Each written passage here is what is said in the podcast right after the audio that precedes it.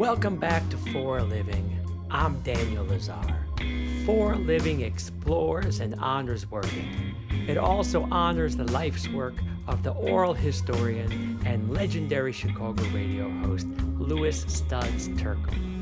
And in my effort to close the social distance, For a Living gives me the chance to check in with good, hardworking people and take a deep dive into what they do for a buck. Thank you so much for tuning in. Now, last episode, we launched season 8 by taking a deep dive into the working life of Nikki Acero. And yo, I can't stop thinking about her. Her meditations on girlhood and sisterhood and mentorship are nothing short of poetic. In fact, I was so moved by her that I drummed up some enthusiastic support from a high school group I advise to do a lesson in our early elementary school where older girls are going to be talking to younger girls and boys about what they've learned about girlhood that they wish they knew when they were younger. I'm super excited about that, and I'm super excited that my conversation with Nikki provoked a generous listener to pop over to patreon.com to support this here podcast. So, special thanks to Karen Weingartner, a bona fide Berliner, now living in southern Germany apparently, who, she tells me, has been listening to this podcast for quite a while. And to quote Karen, I've been listening to your program for a couple seasons, and I just couldn't escape the fact that these conversations mean a lot to me. I wish I could find a better way to thank you, but until then, I want to help to support what you do. And she went on to say to me that this is the first time she ever went to the Patreon site, and it's the first time she ever paid for a podcast. So I say to her, thank you. Thank you for your kind words. Thank you for supporting this project. And I am honored, truly, that these conversations matter to you. They matter a lot to me, too. And if you, my dear listener, want to support this here podcast, head over to patreon.com slash for living. The link's in the show notes. So I'm wicked grateful to have Frau Weingartner on my team and wicked thrilled that this episode and every episode of season 8 is supported by our friends at Cookies and Carnitas on North Broadway in Chicagoland, USA. Cookies and Carnitas wants to use this here platform to show their support for other restaurants in their neighborhood, the Uptown neighborhood in Chicago. Now, Uptown's not really one of those destination dining neighborhoods, but there are so many innovative local restaurants there. And this week, Cookies and Carnitas advises me to shout out Sfera Sicilian Street Food. Sfera Sicilian Street Food began as a collaboration between Stephen and Daniela. They took their memories of casual dining abroad, Daniela's summers in Sicily with her family, Stephen's experiences working in Michelin starred restaurants in Europe, and they created something that's both quintessentially Sicilian but unmistakably Chicagoan. They take the recipes, the techniques, and the food culture of Sicily and they use the best of the Midwest harvest to create Sfera. That's right, kids. Local Midwestern food meets Sicily. And this here local Midwestern guy has never been to Sicily, and I don't know how. There are so many cheap EasyJet flights back and forth from Berlin to Sicily, and I haven't made it there yet. And now I'm not sure which I should head to first Sicily or Sfera Sicilian street food. Tough call for me, but for you, if you're anywhere near the 606, check them out on 5759 North Broadway. Or, if that's too far north for you, check them out every Sunday through October 30th at the Logan Square Farmers Market, where all the hip kids are. Tell them I say Guten Tag or whatevs. I don't know. Tell them something. Tell them I said hi. Please? Please. Now, like I said, Brad over at Cookies and Carnitas is much more interested in my shouting out his neighborhood faves than promoting Cookies and Carnitas. But I'm telling you, if you live anywhere near Chicago, you gotta go see what's going on at Cookies and Carnitas. It's bananas. It's like they got no limits over there. Just follow them on Instagram. You'll see. You'll see what I'm talking about. In the morning, they're baking beautiful bagels and roasting their own coffee. They're slinging their funky menu all day and night. They have brasserie menus on Fridays, but they don't stop. They just don't stop. It's ridiculous. Sundays off? Okay, usually Sundays are off, but not on Sunday, September 25th, because on September 25th, they're doing a super special collaboration dinner with Chicago's finest Casa Humilde Cerveceria. The Cookies and Carnitas team is cooking a four course menu with four unique cervezas from Javier and Jose Lopez over at Casa Humilde on Ashland Avenue. You're not going to want to miss this. So head over to Sfera and check them out at all the markets while the weather holds. Shout out to the Lopez brothers, and thanks to the fine folks at Cookies and Carnitas for supporting For a Living. Now, I bet all these fine Chi Town foodies wish they could have talked with this fella, but I got him. He's mine, all mine. Pedro Ferrer Miranda is the general manager of three distinguished wineries from three very different regions of Spain. He and I discussed the challenges and the opportunities of operating a multi generational family business and what it feels like to be part of the esteemed tradition of Spanish winemaking. Pedro's a funky fella. He's my kind of guy, and he's a splendid conversationalist. So join me in conversation with Pedro.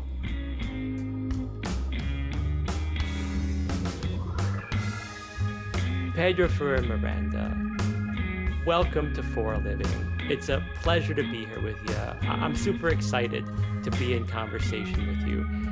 How do you describe what you do? Hi, Daniel. It's my pleasure to be on this podcast. I really enjoy it, and I've heard a lot of them. Thank you for inviting me, and I'm really looking forward to this session and the discussion we're going to have. So, basically, uh, right now I'm running um, three wineries in Spain and I have to coordinate the operations of these wineries. Uh, the wineries are well, one of them is in La Rioja and it's called Solar Viejo. The other one is in Ribera del Duero and it's called Valdubon. And the third one is in Galicia uh, in a deal called Rias Baixas. The winery is called Vionta. So basically, what does uh, coordinating the operations of these wineries consist in? Uh, we have mostly uh, three areas. One would be sales, where I speak with our distributor here in Spain and coordinate promotional actions, marketing support, pricing, and uh, the day to day with them. And then I also do the same things with different importers in different areas all over the world. The other part I am also coordinating would be the accounting and reporting area, where we where it's more of a mechanical job and it does not change that much. But mostly, what what I do is oversee the accounting team, which is in charge of preparing all the payments, preparing the the P&Ls and the closings and all the balance sheets. So I have to coordinate that and I also have to negotiate with banks so that we can get financing and that we can get loans at the lowest levels. Then finally, the part I most enjoy would be production uh, viticulture, where there mostly we I would divide it into two areas. One is more operational, where we plan our bottling schedules and we plan how much we're going to bottle and our, our bottling teams and the bottling lines, and also all the logistics. How much are we going to produce? When? And all the the sourcing of our raw materials to produce the products. Uh, the funnest part in production would be the innovation in winemaking, where we see the different grapes that we're sourcing. We try different suppliers. We're always trying to improve the quality of our wines, getting the best wines. Anything goes, and you can really, well, that's the part I most enjoy. So, yeah, if I had to uh, summarize my work in five minutes, I think that's that would be a good summary of what I do on my day to day. Pedro, it sounds like a perfect short summary. And I want to get into all three facets with you today the sales side, the financial side, and the production side. But before we get into any of that, would you be so kind as to walk us down the path? How did you get into viticulture? My interest in viticulture and my involvement in viticulture has been from a very young age because my family has been always involved in winemaking. I began working in the fields when I was 16, and coming from the family I come from, it has always been kind of, well, not expected, but it has always been an option there and something that our family would really like us to be involved in personally, what attracted me about winemaking and viticulture is I really like nature and like I like the production area and I like working in areas that have nice vineyards. And normally, where wineries are, there's a lot of nature.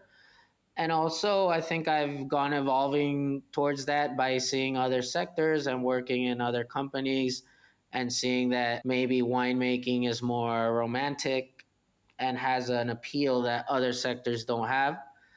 There are other sectors that to appeal to me in different ways than viticulture, and I wouldn't say that that is the only thing I'm going to do my whole life. But it's definitely a path I've been on since very young and something I really enjoy. So you grew up in and around Barcelona. You, you have winemaking in your blood, so to speak. It's in the family. But if I recall correctly, you diverted from that path for a few years and then you came back into winemaking.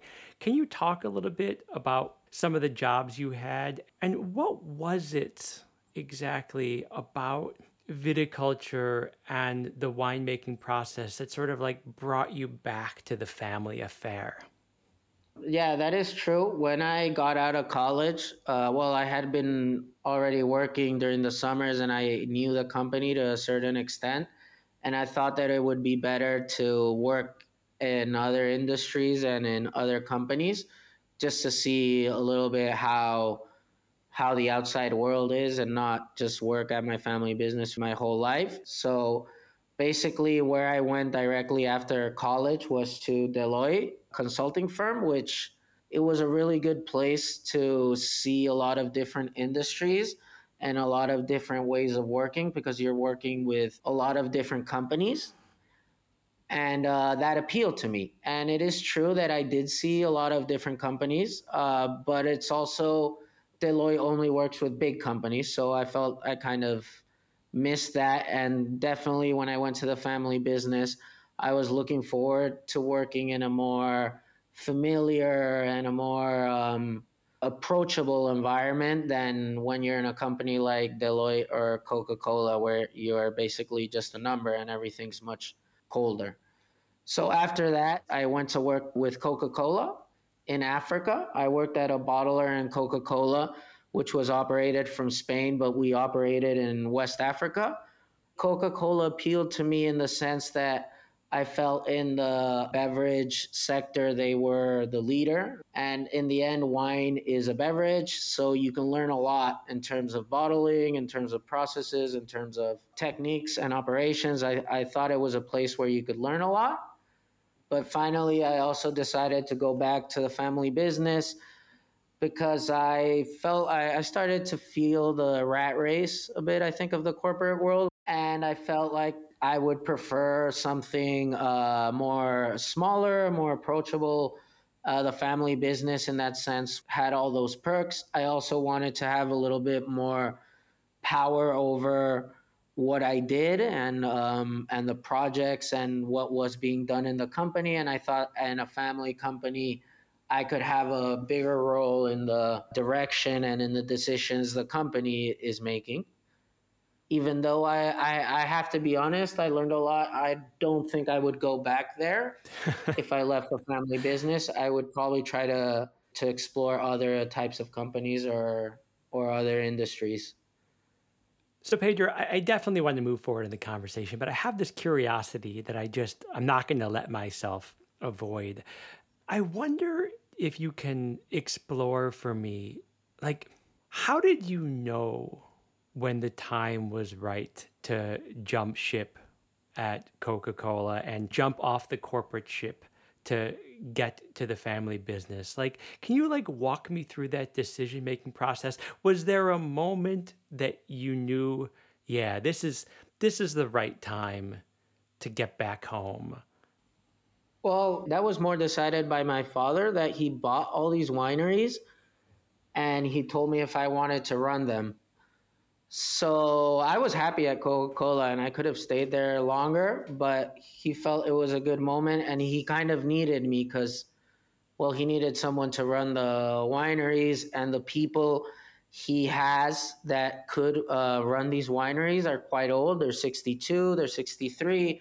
So he was like, hey, come now, run the wineries with them for three, four years until they retire so you can learn from them and then you'll take care of them. So I didn't feel it was the exact moment to leave, but because of my father's business operations, he asked me if I wanted to come and and I said yes.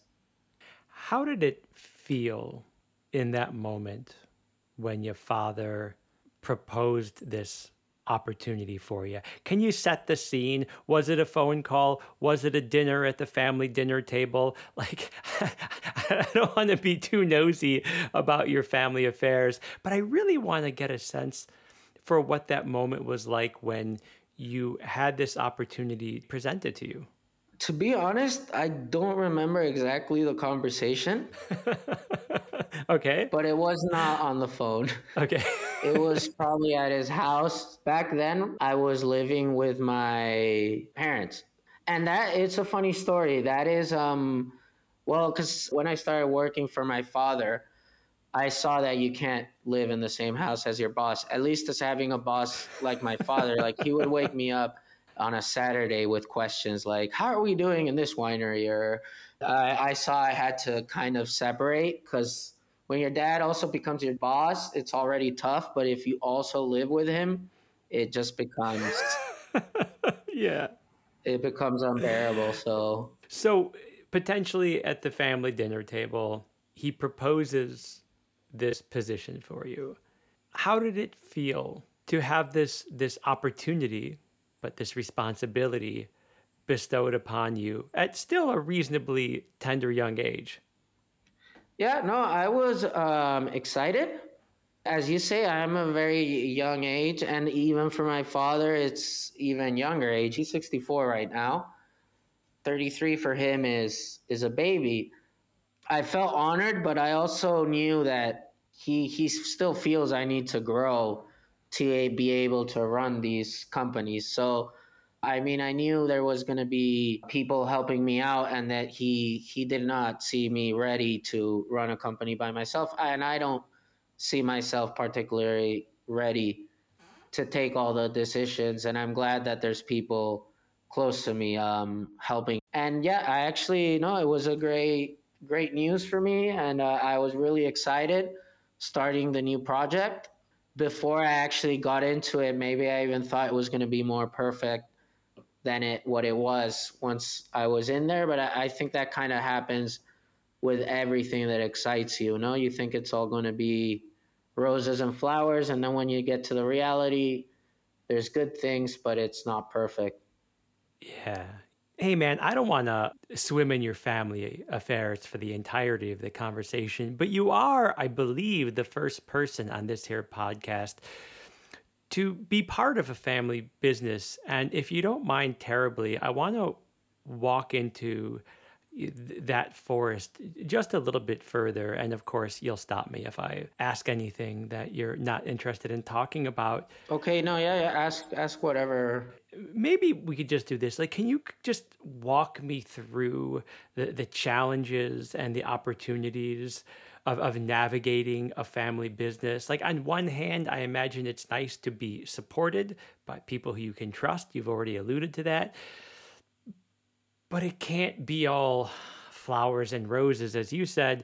So how do you how do you kind of grapple with being so deeply committed to a family business? Hmm. Um, yeah, there's definitely uh, good things and bad things of working with a family business. Uh, I told you a few of the opportunities that you have working in the family business in terms of uh, that you trust the people you're working with and you know them very well. I would also say another good thing is that you always know that your family is going to invest in you unlike another company like they will invest in your training and in your professional career or might be more concerned about your professional career than if you're working for someone else that doesn't know you and doesn't really care about you that much about your learning and your growth as a professional. I would also say that i think the types of companies when they're family run and they have more of a long term um, vision and they're more committed to their employees and more committed to their communities than a publicly traded company, which is much more profit oriented and much more short term oriented. So I would also say that's a perk of family businesses. If we were to talk about the negative aspects, I think uh, one of the main ones is that you know each other very well, and there's also a certain uh, baggage that comes from conflicts that you've had in the family. In the end, it's very hard to separate um, conflicts or things that have happened or happen in the personal space from the business space. An example, simple example would be if in my personal life for any reason I do something that my father doesn't approve or that he is not happy with, that could affect my professional life because in, in the end he knows a lot more about me than a normal boss. It's also sometimes when you know each other that well and I I have made that mistake sometimes. Um, you might not as act as professionally, as efficiently as you would if you're working with people that are not family. In the end, once when you bring the family to business, it's really hard not bringing the family drama into the business, even though what they say is that you're supposed to separate as much as possible. But it's very challenging. Yeah. Now, you have siblings in the business as well. Is that true? Well, my brother is uh, in charge of marketing and branding, and my younger sister is not. Gloria is not involved at the moment in the family business. Fair enough. Well, soon enough, hmm. perhaps you might be able to get Gloria the Glorious on board at the wineries. So you have this, as I understand it, exciting, dynamic business, somewhat complicated by the nature of it being a family business. I love my family. I couldn't imagine being in business with them. There's a certain vulnerability to that that I find uh, equal parts challenging and liberating. And yet, I imagine that some of the stresses, the frustrations, and the anxieties that are part and parcel of any business particularly a family business, some of those stresses and anxieties perhaps go away when you're out on the land and you're watching a sunset or a sunrise at a winery. For our listeners, Pedro, would you be so kind as to maybe paint a picture of the, the landscape that you're cultivating? Where are these wineries and what, what do they look like a little bit? And what do they feel like to you? you kind of wonder sometimes, no, why did I get into the family business? Or I could have gone do something else. I could have done so many things, and I'm here. Well, sometimes I go to the cemetery and I, I see all my descendants there, and they've all dedicated their lives to the same thing I am dedicating my life.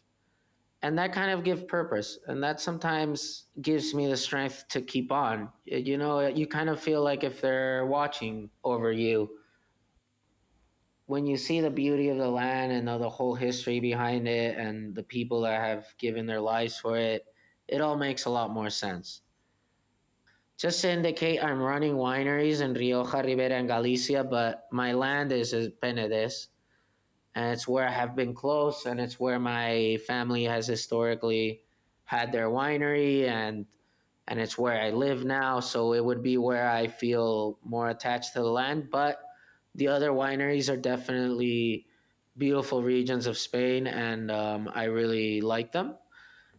So I would start with uh, the most beautiful winery we have, in my opinion, and the most beautiful region, which would be Galicia, Rias Baixas. Uh, it's a beautiful land. It's really green because it's very rainy up there. It's always raining in the winter. It's basically constant. Uh, it's these huge hills that crash into the sea, creating the rias. And the winery is on top of a hill. Um, the hill has a forest, and right in the middle of the forest, on top of the hill, uh, the winery is there. So you have a beautiful view of the whole valley, which is where they grow the grapes. So you see a lot of vineyards and the whole valley going into the Ria. And the view is um, spectacular. Uh, Lazar in the, his notes will post some pictures. If if you see them, you can get an idea of of the view and how that area is. Yeah, for sure. On the other hand, Ribera del Duero is colder. It's more continental. You don't have that maritime climate that you have in Galicia. So continentality and diurnal range are much higher. So it's really warm in the summer and really cold in the winter. The people there are very helpful and much more silent, for example, than Andalusians. They're very reserved, but very loyal and honest people. The landscape there, I like it because there's a lot of wildlife and it has like this little, a little bit of a dark touch to it. Like the cuisine is really good there. And I wanted to tell you, well, uh, for people that aren't from Spain, uh, they have a famous dish there that's a lamb that has to be killed before he's 21 days old. So, hmm. for it to be considered lechazo, which would be the name of the dish, you have to kill the lamb before 21 days. And the reason is because the lamb has to only have been fed uh, milk from the mother. So that what it makes is the meat is almost white and it's very tender and it it's very tasty meat, but it's also quite cruel, no, to kill babies as a dish, which is basically what they're doing. Yeah. Finally, uh, Rioja is also similar to Ribera. It's not as cold, and there you get a little bit of um, influence from the sea and that makes a really beautiful effect. Rioja is separated by a mountain range that separates the Basque country from La Rioja. So there you can see that down the mountain, uh, most mornings, a lot of morning, this fog comes down and it just charges down the mountains and, and uh, floods the whole valley and I always feel um, well that area there in, in the town of La Guardia where the winery is has been a border area. There's been a lot of battles there. First between the Basque and the reinos of Navarra and the reino of Aragon would come up and try to conquer the Basque country, and they would normally get stopped at that mountain range.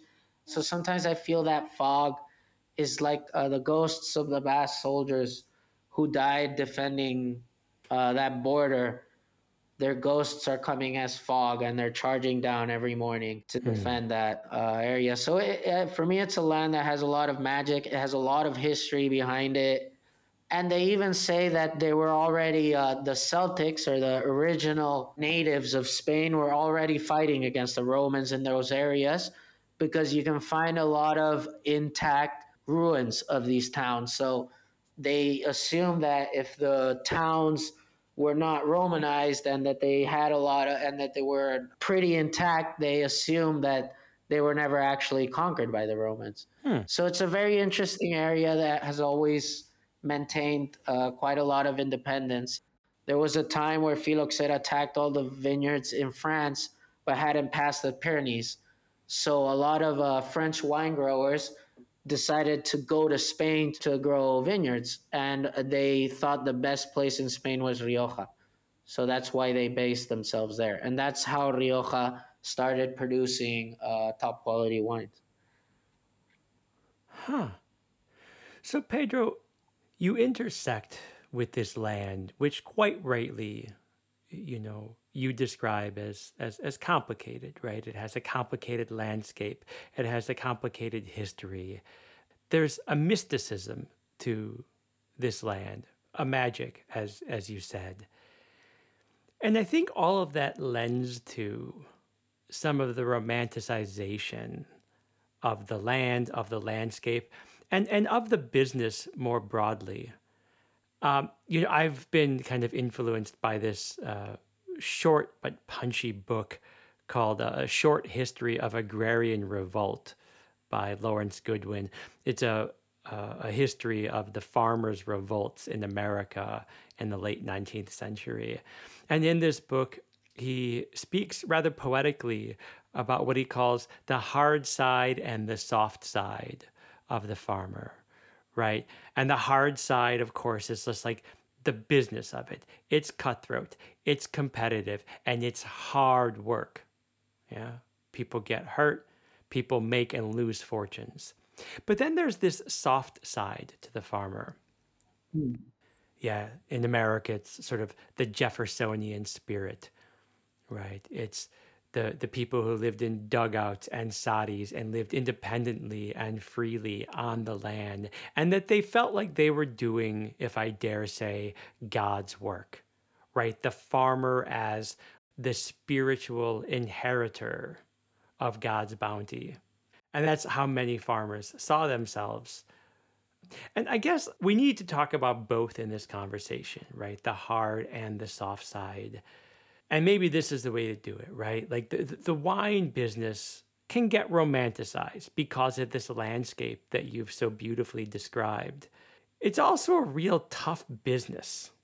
So I, I guess if you're willing to talk about this intersection, like how do you grapple with the daily struggle of operating in a highly competitive and sometimes really misunderstood business?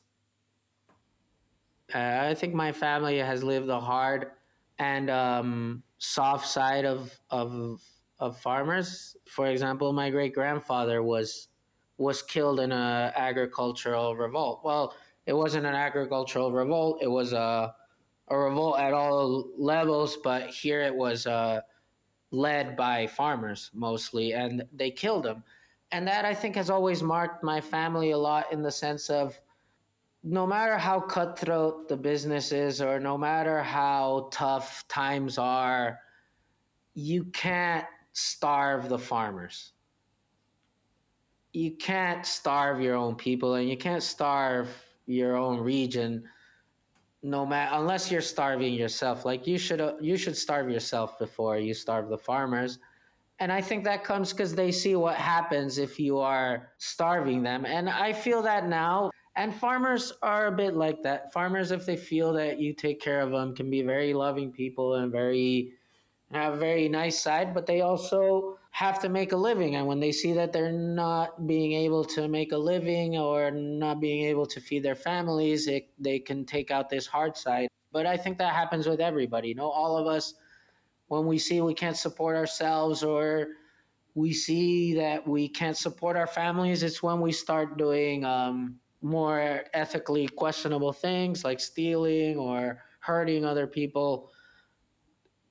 It is definitely a very competitive sector, and it's a sector where you can find fraud and and the prices are very tight and farmers are making very little money and well the way we try to find a balance and try to manage all this is a little bit trying to sacrifice short-term profits so that um, none of the wine growers or the suppliers go into a situation where they they have to close down. We try to manage this ultra competitiveness and maintain our competitive. Our strategy is very long term and very um, working with the same people that we know work well at reasonable prices. It doesn't have to be the lowest price. And we're also not obsessed with making huge margins. I, I've worked at Coca Cola and they're making ridiculous margins and they always want to make them bigger and bigger and bigger. Yeah. And I feel here we don't have that need. As long as we're making enough, we're happy with that. And they have a, a saying in Spain, no, the la avaricia rompe el saco. And I feel that in business sometimes it's true. If you're always you know, trying to make that extra dollar, but doing whatever it takes and uh, fucking over whoever it takes, it's not a good strategy in the long term. You might win that day, but at the end of the day, no one's going to trust you. No one's going to want to do business with you. Uh, your customers are going to be very skeptical. Maybe your suppliers aren't going to deliver the best products at the end of the day, I don't think it's the best strategy. Also, there's lots of companies, unfortunately, out there that are like that, and they keep on winning more and more. So I might be wrong. That might be a way to run a business. Yeah. If if what you're looking at is the bottom line. So, but I definitely prefer to be part of the first type of company I mentioned. So you mentioned Coca Cola once or twice, and you look at the shelves at the grocery store, and there are other sodas out there, but we all know that Coca Cola kind of dominates the landscape of the soda aisle. The wine section is different, right? It seems almost virulently competitive. Like each wine gets, you know, one lane on the shelf at your average Spanish grocery store, there's maybe 20 different Riojas. Or if you go to a wine store, there's 50. And the nature of farming historically has been both cooperative and cutthroat competitive. And I'm wondering if you could talk about how in your work you interface with both the cooperative and the highly competitive nature of the wine business?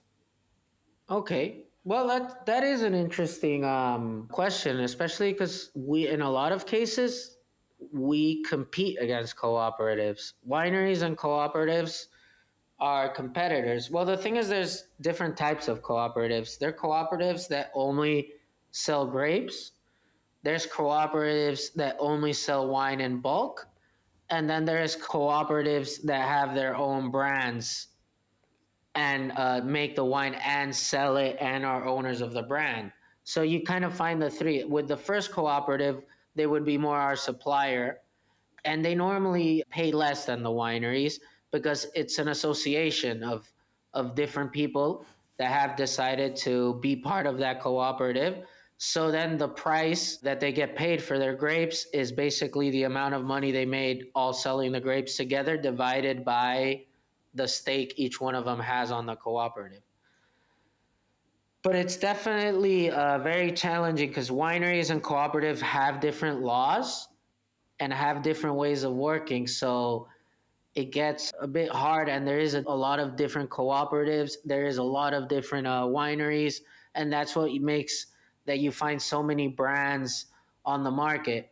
One thing you might not be aware of though is that even though in the supermarket you might see a lot of different brands, a lot of times five or six of those brands are owned by the same winery. The big wineries have a lot of brands and you might feel like you're seeing a lot of different brands but they all come from the same producer why is there so many brands in wine? Yes, yes. Please answer this for me. I, I am not sure why that that many. My company, and we have four wineries. Maybe I have like twenty different brands. Because sometimes people want exclusivity. Okay. I have like my main brands, which would be the three ones I told you, Vionta Valdubon Solar Viejo. But then I have a bunch of secondary brands that I just use tactically. Sometimes the distributor is like, no, I want a Rioja just for me. And then I'm like, okay, I can't give you my main brand because you're not going to do the volume, but here's uh, another brand I have. And yeah, you can you can sell that one and I, I, I won't sell it to anyone else. Also, I think it's because it's been an industry that's very mature. There has just been a lot of wineries. In the end, it's been a very family based business. So families have been dividing their wineries. Codorniu is a good example. You know, they were one family, then uh, Raventós y Blanc separated, and now there are two wineries that came out of one family. Well, with small wineries, I can give you thousands of examples like that, where there were one winery when the father was alive, But when the when the father died, the two brothers built their own wineries, and then that's two different brands. And if you add that up during hundreds of years, I also feel that's why there is so many different brands and a lot of competition. Another reason um, Lazar there is so much competition in wine business is um, because at the end of the day, Spain's the biggest producer of wine in the world, in front of France and Italy in volume. In value, they're behind France and Italy. So in the end, here there is like a overproduction of wine. There's just simply too much wine, and that's why the prices go down. No, it's a demand and offer. In the end, if we're growing that much wine, there just uh, isn't enough people to buy it. I, I feel that's because as a society we've changed a lot. When my parents were young, most people drank wine when they went out. Now we drink beer or spirits but the vineyards are still there. So the production is the same. It's true we started selling more abroad, but that's not enough to compensate the reduction of wine consumption that has occurred in the whole of Europe. I, I want to sell quality wines where there it's a different story and people are paying a premium because your wine is special. But if you commoditize the wine, and especially in a country where Spain, where cooperatives are producing massive amounts of wine and really making very little money, just getting by, you can't compete against these people. And if you want to compete, you're just going to get by. So I think the future is in trying to make special wines and try to give value to our wine. And I honestly think that's what the whole of Spain should do. We should learn from the French and the Italians. And instead of trying to sell as much wine as we can, maybe sell less wine but give more value to it and um, try to get the world to see us more as a premium wine producer. It's cheaper than the Italian and French, but it's still pretty good, you know? We should try to position ourselves as no, we have wines just as good or even better than the French and the Italians. Well, I will tell you that I have, for very personal reasons, which I know you could imagine, a deeply rooted connection to Spanish wines and to, to hell with the French and the Italians. I am with you, my friend. And maybe this would be a moment for us to pause and get specific. Is there a wine or two that are like the studs of your stable that our European audience should seek out? I could link to those in the show notes, and then maybe they could get a taste of what we're talking about and they could imagine the land as you described it. So, what are one or two or three wines that your team is making that you're really excited about right now that might be available to the European market? We have, uh, I'm going to tell you three, one of each winery, mm-hmm. not just to be fair with all the wineries. okay. Um, and yeah, and we even, I, I understand you're in Germany and we have an e commerce where you can buy and I would say my favorite is um, the family's reserve we have of Orube, which is Solar Viejo, the winery in Rioja. And it's just because um, it's an spectacular wine. I really like the wine uh, maker we have there. It's a woman, uh, Vanessa, and uh, she has a style I really like, making wines that are very fruity, easy to drink, very elegant, and not putting that much barrel to it and and softening the tannins. So the Selección de Familia Orube, I would definitely say it's a must try. It also all comes from our own vineyards, which is a vineyard we have there in Rioja. I think it's one of the best vineyard we have, and we source all our grapes from there, and then we uh, manually select them. We have 12 months of barrel aging minimum, and it's just my favorite. So we start with the Vanessa special. What's the second fave? Second fave would be uh, Valdubon X. The X is for a 10.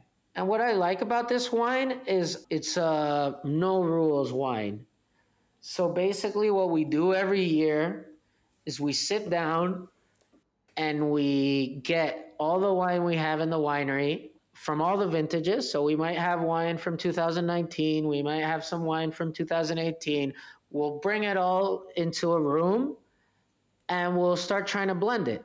and following no rules. Because normally if you blend two different vintages you can't write the vintage on the bottle. So most producers don't do that unless you're doing something special. So and, and we don't follow that rule in this case. We just add whatever we find good and with that we make a blend. And once we found a blend we all agree on is the best we bottle that and finally Listen, before we get to the third wine, I, I just need to pause for a little follow up question because I want to get a sense for the room okay. when y'all sit down to experiment, to break some rules, to follow other rules, to blend the most perfect wine for that moment who's in the room? What are the conversations that are being had? Is there someone whose taste we trust the most? Are we all sort of looking at one person or uh, or two people to get a sense of like their reaction? Walk me through that delicate process please. Okay. So the way we do the blends is um, basically so you get an image it's, it's just a normal room where we have our spittoons and it's just white so that we can see the color of the wine perfectly. And we go to every single tank in the winery and we get a bottle and we fill it up. And so then we might bring like 20 30 different bottles and we know what tank each bottle comes from. So we're like, this one's D4, this one's D7, and we know what variety and what vintage each tank is from. And then what we have is like a vial where we can measure the centiliters. And then we'll just, yeah, we'll just get one vial and it'll be like 100 centiliters. And we'll say, okay, let's try 30% this tank and we'll pour in 30% we'll pour in 40% of another tank and we'll pour in 30 and then we'll try it. We do all these tests. We'll, we'll normally do them separately and then we all try them together. And when we when we arrive to a consensus of which wine is our favorite we write down the exact percentages we added uh, of each tank and we have the blend. Is it difficult to come to a consensus? How frequently does everyone in the room agree, yep, this is it, we nailed it? Can you talk about that a little bit? There is normal, yeah, there is normally a consensus. It is amazing, and a lot of times we'll make the blends on our own or the winemakers, and they will come back with very similar blends, all of them. And in the case there's not a consensus, it normally goes down to my father. But honestly, yeah, it's normally we normally come to the same conclusion. Do you talk about it a lot? Like, do you use all of the robust vocabulary that we've developed to describe the nuances of wine? Or is it a much more sort of somber and quiet affair? No, you definitely, yeah, you need to know the vocabulary. If it's aggressive in the mouth, or yeah, you need to know I need to know the English wine vocabulary when I'm doing my sales pitch to importers normally, and when I'm talking um, with English speaking people about wine. And then I also need to know the Spanish vocabulary to be able to talk with the winemakers and to talk with the people here in Spain and customers here in Spain, but especially with the winemakers. But that's also a skill that I think is quite useful, no, to be able to speak about wine in English and Spanish so you can kind of be a translator between the customers, which are mostly in the UK and US and in English speaking countries, and the winemakers, which are all in Spain. I, I have to say, I find it really interesting that by your description, it's pretty common to come to a consensus pretty quickly. It's like there is indeed perhaps a objectively superior blend and that you all look at each other and you're like, "Yep, this is the one. We we nailed it." Can I just ask one more question about the room? Think of it like a lab, huh? Yeah. Like all white. Okay. Like it's a white place, you know, with uh, stools, a bit like the science uh, annex we had there, uh, where Mrs. Lay taught. It's kind of like that. All right, we're getting back to the Benjamin Franklin International School in Barcelona, where you and I first met. Shout out to Keely Lay and her science lab. yeah. Go Miss Lay. She's the best. So you're in this laboratory and you have what are we talking about? A dozen a dozen stakeholders in the lab? No, no, not more than four people. Okay. Has there been a time where it was like like the first or the second try you were blending things and everyone looked at each other and they're like, oh, "We really we really got something this time. Like this year's X, the 10 is gonna Yeah, yeah. and no, but you know the the funny thing, uh, Daniel, is um when we make the blend, we're not going to sell that because then we leave it in the bottle for a year, half a year. So we're tasting it, thinking that the tannins are going to. So we're guessing that it's going to be good after six months in the bottle, you know? So what we're tasting, we know is not the final product, but we're guessing in the future, no? We're like, this, if we leave it in the bottle for a few months, it's going to be perfect, you know? Huh. Is there joy in that process of experimentation, or is it kind of nerve wracking because, you know, you're not sure if you're going to come to an agreement, or you're not sure that the blend is going to hold its virtue in six months or a year? Like, can you talk about that a little bit? Yeah. Um, no, I think for me, it's quite enjoyable. Most winemakers, that's a part they really enjoy blending, and a lot of people in general, it's it's fun. It's a fun activity to do. We even, if you visit our winery, we have this activity. It's called Winemaker for a Day, and they let you do your own blends. So people really like doing that. What I would say, sometimes we get frustrated, or I see winemakers get frustrated, is when we're having problems with a consensus, which it can happen.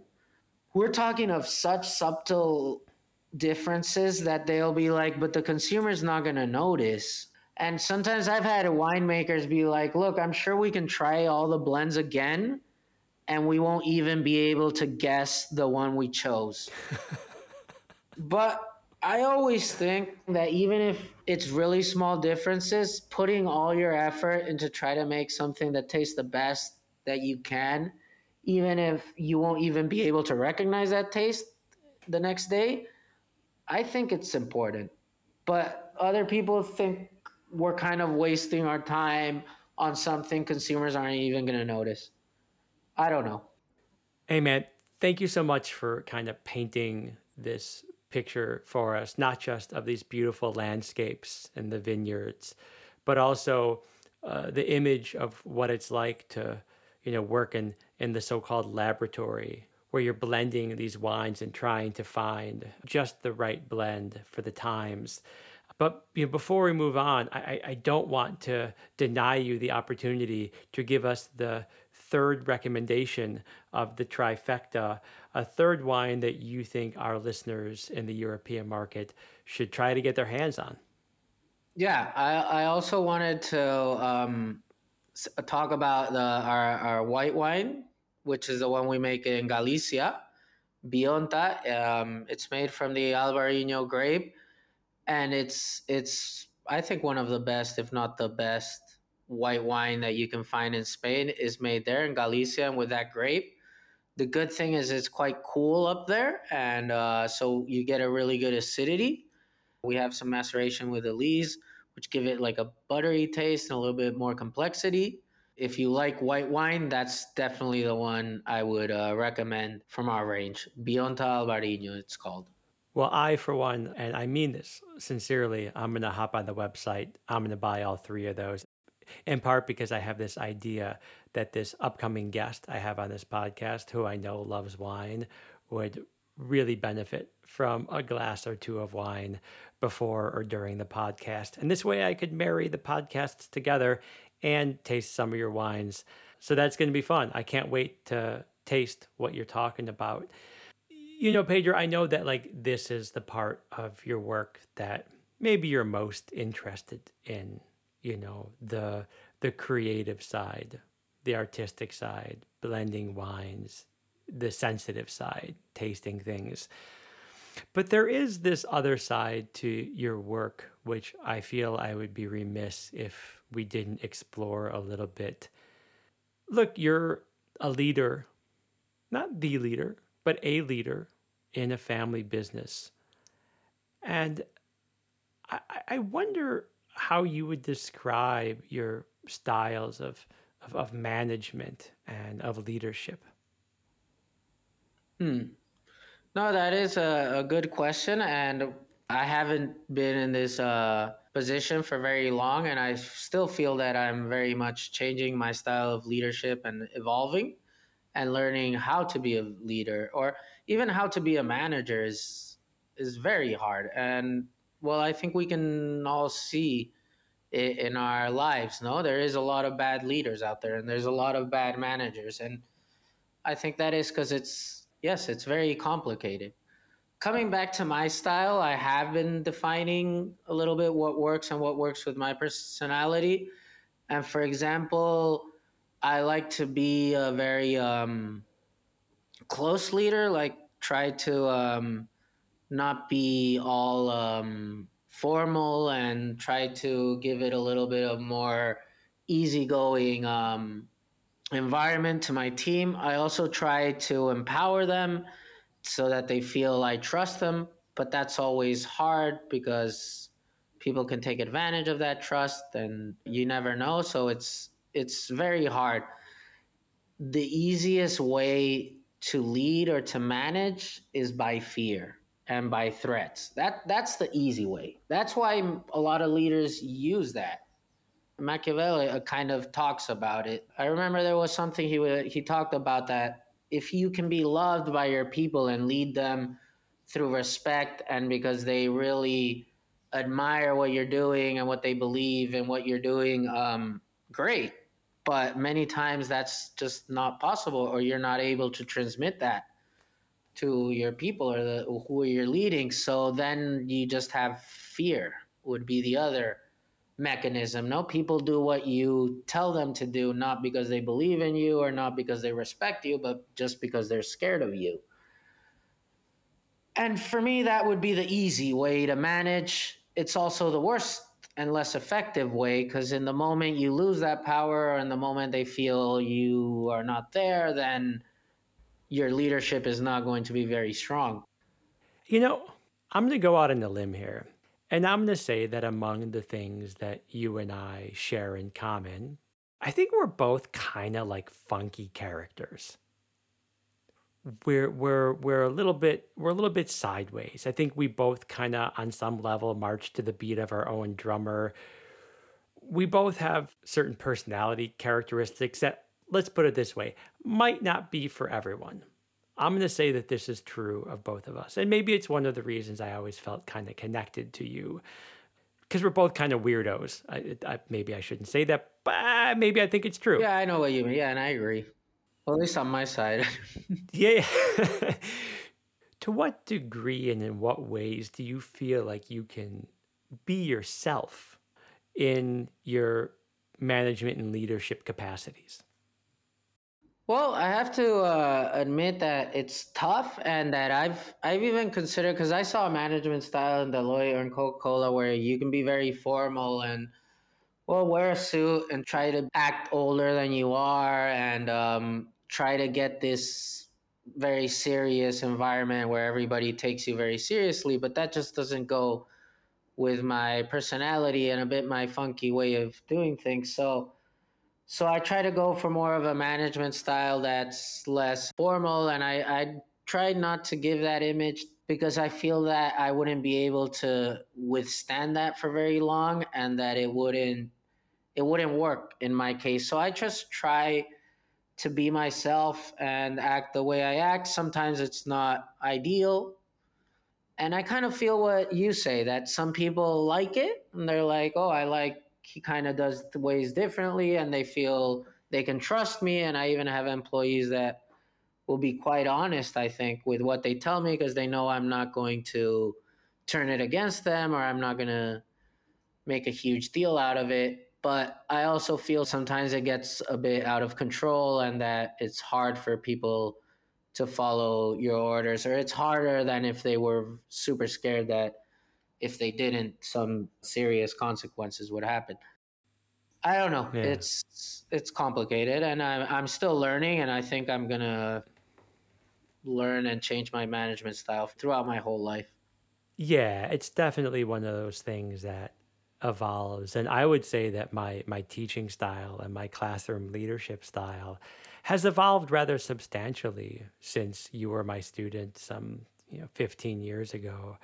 Um, you know, the pandemic had a lot to do with that, right? And just sort of making me realize that it was uh, critically important for me to fundamentally reconsider the the how and the why of teaching. But it was also you know having a kid and watching her grow up and maybe softening a little bit. So i'm with you. It, it's a it's a lifetime affair. And and i think i understand that like as a you know a, a rather young you know company leader you do have to kind of toe that line where you, you need to present some authority but you you need to be yourself too so it seems like you're really mindful of how your management and leadership style uh, has evolved and will continue to evolve over the decades to come in this really competitive kind of funky industry.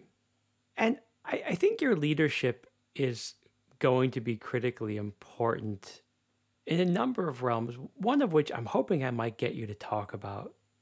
Because uh, farming is a, a grueling job. It can be really dangerous. And for that reason, increasingly, even in Spain, the work of the farmer is often undertaken by people who, who really struggle. A lot of them are, are immigrants. Some of them don't have documentation. Others are just people who are like living on, on the margins of society. And around the world, and I imagine sadly this to be true to some degree in Spain as well, farm workers are often exploited and oppressed. And I wonder uh, if you can talk about that and maybe like walk me through some of the challenges of of supporting you know your farmers and your field hands that are essential in the production of your product. Yeah, yeah, I would like to add uh, to our listeners that if there is something I want them to take from this podcast is to be more conscious of of the fact that yeah, in the farms and in the uh, in the countryside there is a lot of vulnerable people working. Certainly exploitation, and a lot of that exploitation in the countryside comes from the ultra competitive retail system we have and the low prices and also the globalization because we are competing against other countries that are producing these vegetables but don't have laws regarding security or don't have the same working standards so that also puts a lot of pressure on, on farmers in european countries to break those rules because they're competing against people that are not complying or are not following those rules and they have to compete against them. It is possible to always try to buy vegetables from sources that you know have not exploited people or that are not using transgenics or are not using um, ridiculous amounts of herbicides and pesticides and um, the best way to do that is to get to know your farmers. If you guys know farmers around Germany, go visit them, get to know them, and you'll quickly see the guy that's doing the bad stuff and the guy that's being reasonable. And and the truth is, a lot of times, most of the people and most of the farmers are pretty reasonable, and no one wants to exploit a bunch of people and put them in situations where they can die. And uh, imagine you're you're taking care of a vineyard and someone cuts a finger, like that's not enjoyable for anybody. But then you'll get those few that don't care or really need the money or that do all these bad things and take advantage of them and really give a bad uh, name to farming. So also if we were able to identify the people that do these things and and stop them, eh, I tell you, it's a small percentage of the farmers, but it is there. Regarding me and the wineries, That is the main problem. I know that there is the working conditions are not ideal, but a lot of the vineyards are run by cooperatives or external companies. So my, my family doesn't really have uh, field hands. But I know the companies that do and the companies that work with these field hands. So I think as a winery, you can be in a really good position of power, only buying from people that respect all the rights from the workers and also give or ensure that they have the basic needs of education, healthcare, and housing. We can pressure them. The problem is, in the moment that consumers don't value that, and I'm paying 50 cents more for my grapes because I'm only buying from uh, ethical producers, I need the consumer to to value that because at the end of the day, if next to me there's the other winery that's just exploiting as much as they can and, and bending the rules as much as they can and that is not and no one cares and then their wine is cheaper and people just buy their wine because it's cheaper.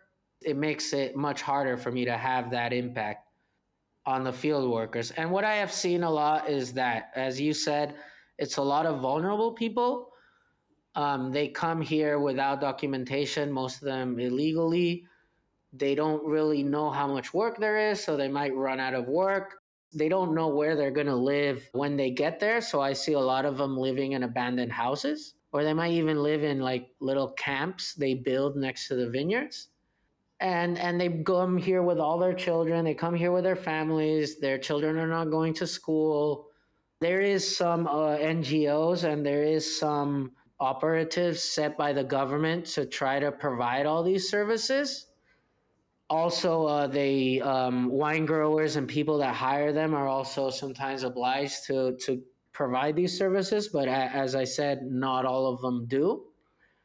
And uh, the ones that do it's a really big cost for them so they really need to have either a lot of vineyards or or they have to be sacrificing a big part of their margin to give these conditions I also feel like a lot of people in the countryside don't want them there, but we do need them to a certain extent. So it, there's also some racism. And I feel people in the countryside are less open minded, at least than in a city in Barce- like Barcelona, where everybody's very open minded.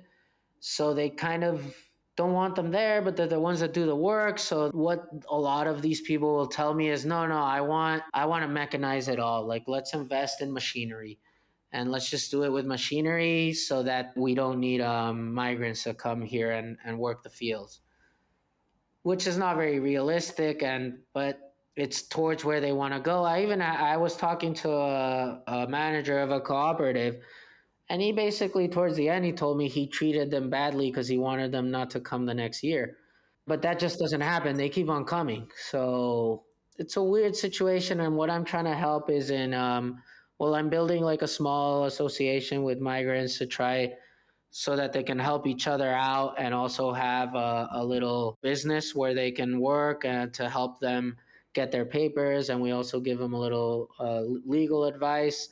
And I'm also trying to to work with the locals because uh, in the end as i'm also a local well and i'm also from the wine business i have the same history as them I can maybe let them see that they're not going to stop coming. It's not viable to mechanize everything. Nowadays, unless we start paying more, treating them better, locals are not going to come here and do this this job.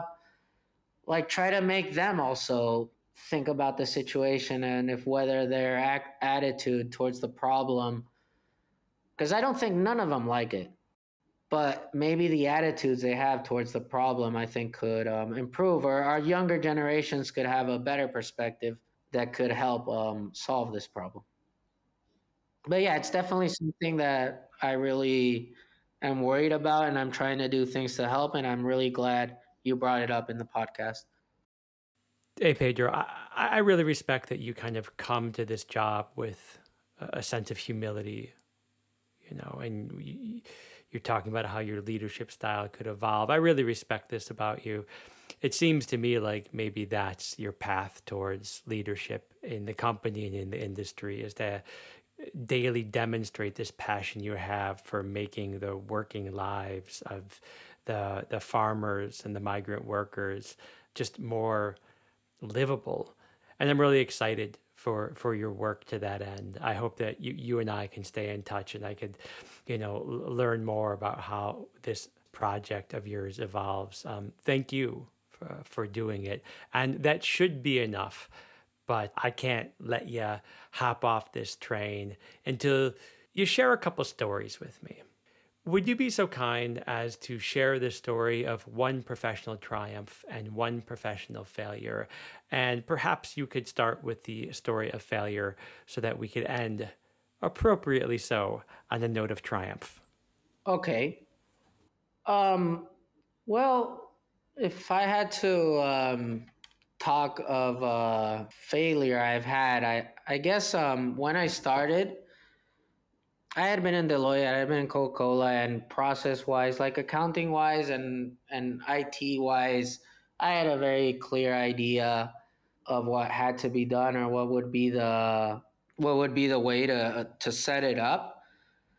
I think I made a mistake in in pressuring too much or in trying to push how I think things should be done and not trusting the employees because they all they don't like change. So when you're trying to change things, you're gonna find resistance and maybe I brushed off that resistance as in they just don't want the hassle or they don't want to work more or they just don't want change when maybe even if sometimes it is true that they're they have these concerns and it's just because they're scared or they're trying to put excuses like listen to them and um, try to find solutions even if you think it's like a stupid um, excuse or it's or their arguments not very but don't don't dismiss it. Try to be understanding with them and try try to get uh, everybody on board because even if you're the boss if people don't believe in what is being done my experience is it never works out.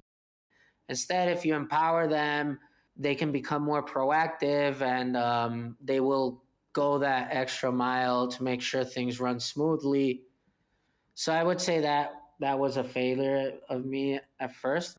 Not authoritative, but not taking the time to to manage everybody's concerns and to address everybody's concerns and try to make everybody feel involved and that they actually believe what we're doing is going to work.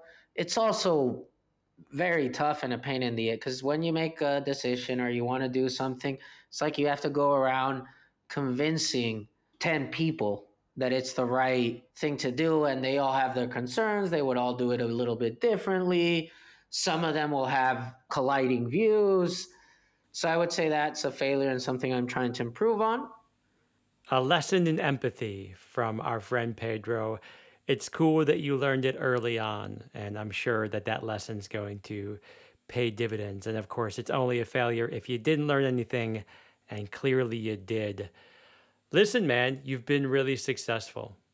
Uh, you're a you're a smart guy. You got a big heart. You're learning a lot. You're in it for the long haul.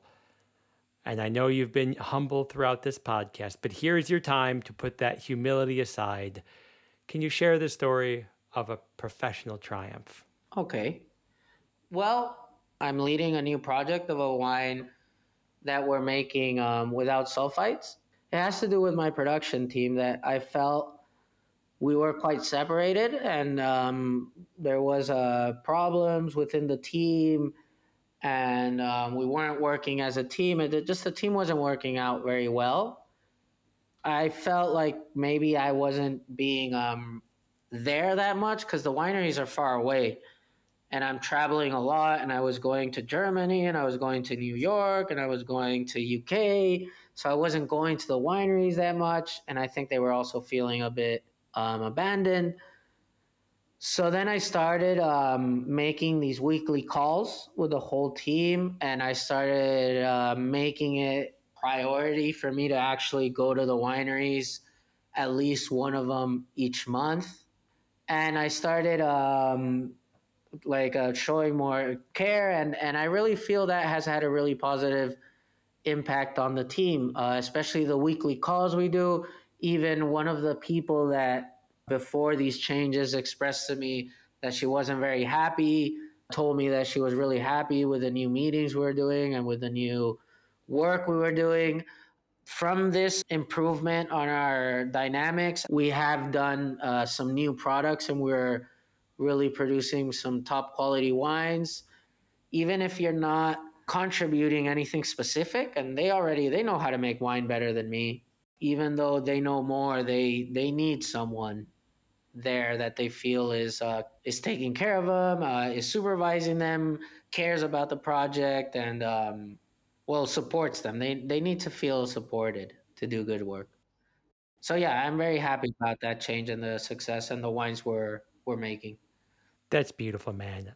Listen you deserve a victory lap for that success. And I'm going to give you one right here and right now by offering you the opportunity to recommend to our listeners something, anything that illustrates or somehow influences your work. Now, the easy answer for you, of course, are these three bottles of wine that I'm going to link to in the show notes of this episode. So you're going to have to find another answer would you be so kind to give a little recommendation to our listeners of something that speaks to what you do? For me, my greatest uh, area of inspiration is the actual land and the terroir and the people that are all working here and uh, involved, and my family. I don't know, a movie I like and kind of for me embodies the farmer's uh, spirit of it is have you seen the movie War Horse? Yeah. Great recommendation. Yeah, and sometimes I feel like we're like that in the in the vineyards. You know, you, you see the vineyards, and and it's like they have to grow. Like God, please help me. Yeah, I need these. And and in the war horse, he's going to lose his house, and I, sometimes the countryside is is like that, and there is a romanticism, no, to that. You kind of talked about it. A lot of farmers feel they're doing God's work, but also when you're a farmer you feel like God has all the power over you because if God doesn't want it to rain, then you're going to starve. And War Horse kind of shows that spirit of the countryside and the pressure that you can feel in a bit and the and the fight and the beauty of it, no? It makes perfect sense. It's a perfect recommendation. And Pedro, I really respect your relationship to the family, to the family business, to the land, to the workers. I really appreciate you sharing all of that and more with me and with my listeners. This has been an unmitigated joy to listen to you, to learn from you, just to reconnect with you. Thank you so much for being on the podcast. No, thank you so much for inviting me, Daniel. It was a great experience for me too. I had a lot of fun. So, I just wanted to say thank you. Um, great job with the questions and with the podcasts. It, it was my pleasure, and I've had a great time. Yeah. Hey, we did it, buddy. Yeah, we did it. and there you have it, my friends. My conversation with Pedro Ferrer Miranda. I've linked to all the wineries that he described and discussed in the show notes to this podcast. And if you enjoyed this podcast, and you want to do your part to share these conversations with real working people, do me a favor. Just take a second and think about your favorite For Living episode or one of your favorite Old Studs episodes. Maybe you just like the guest. Maybe the work intrigued or otherwise mystified you. Maybe the conversation somehow just left a mark on you. Whatever the case may be, here's what you do think about a person in your life who might share your interest. Copy the link and send the episode to that person. And whether or not you really want to help me out in that way, right? Like whether or not I can convince you, you're definitely going to want to tune in in two weeks. Because in two weeks, I'll be back for episode three of season eight with the esteemed esports broadcaster Mike Winnick, aka Darth Mike. Yep, that's right. This narrowcaster is going to have the opportunity to dive deep with a bona fide broadcaster. How cool is that? Pretty, pretty, pretty cool. hey, kids, thanks for listening. Please take care of yourselves, and I'll catch you soon.